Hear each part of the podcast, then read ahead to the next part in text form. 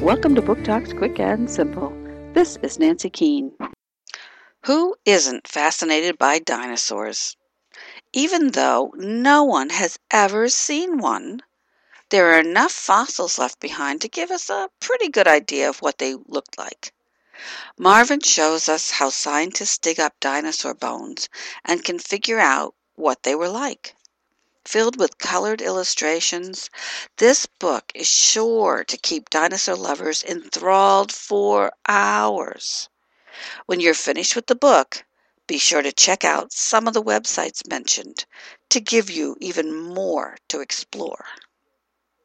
Dinosaurs by Nigel Marven, Kingfisher, 2010.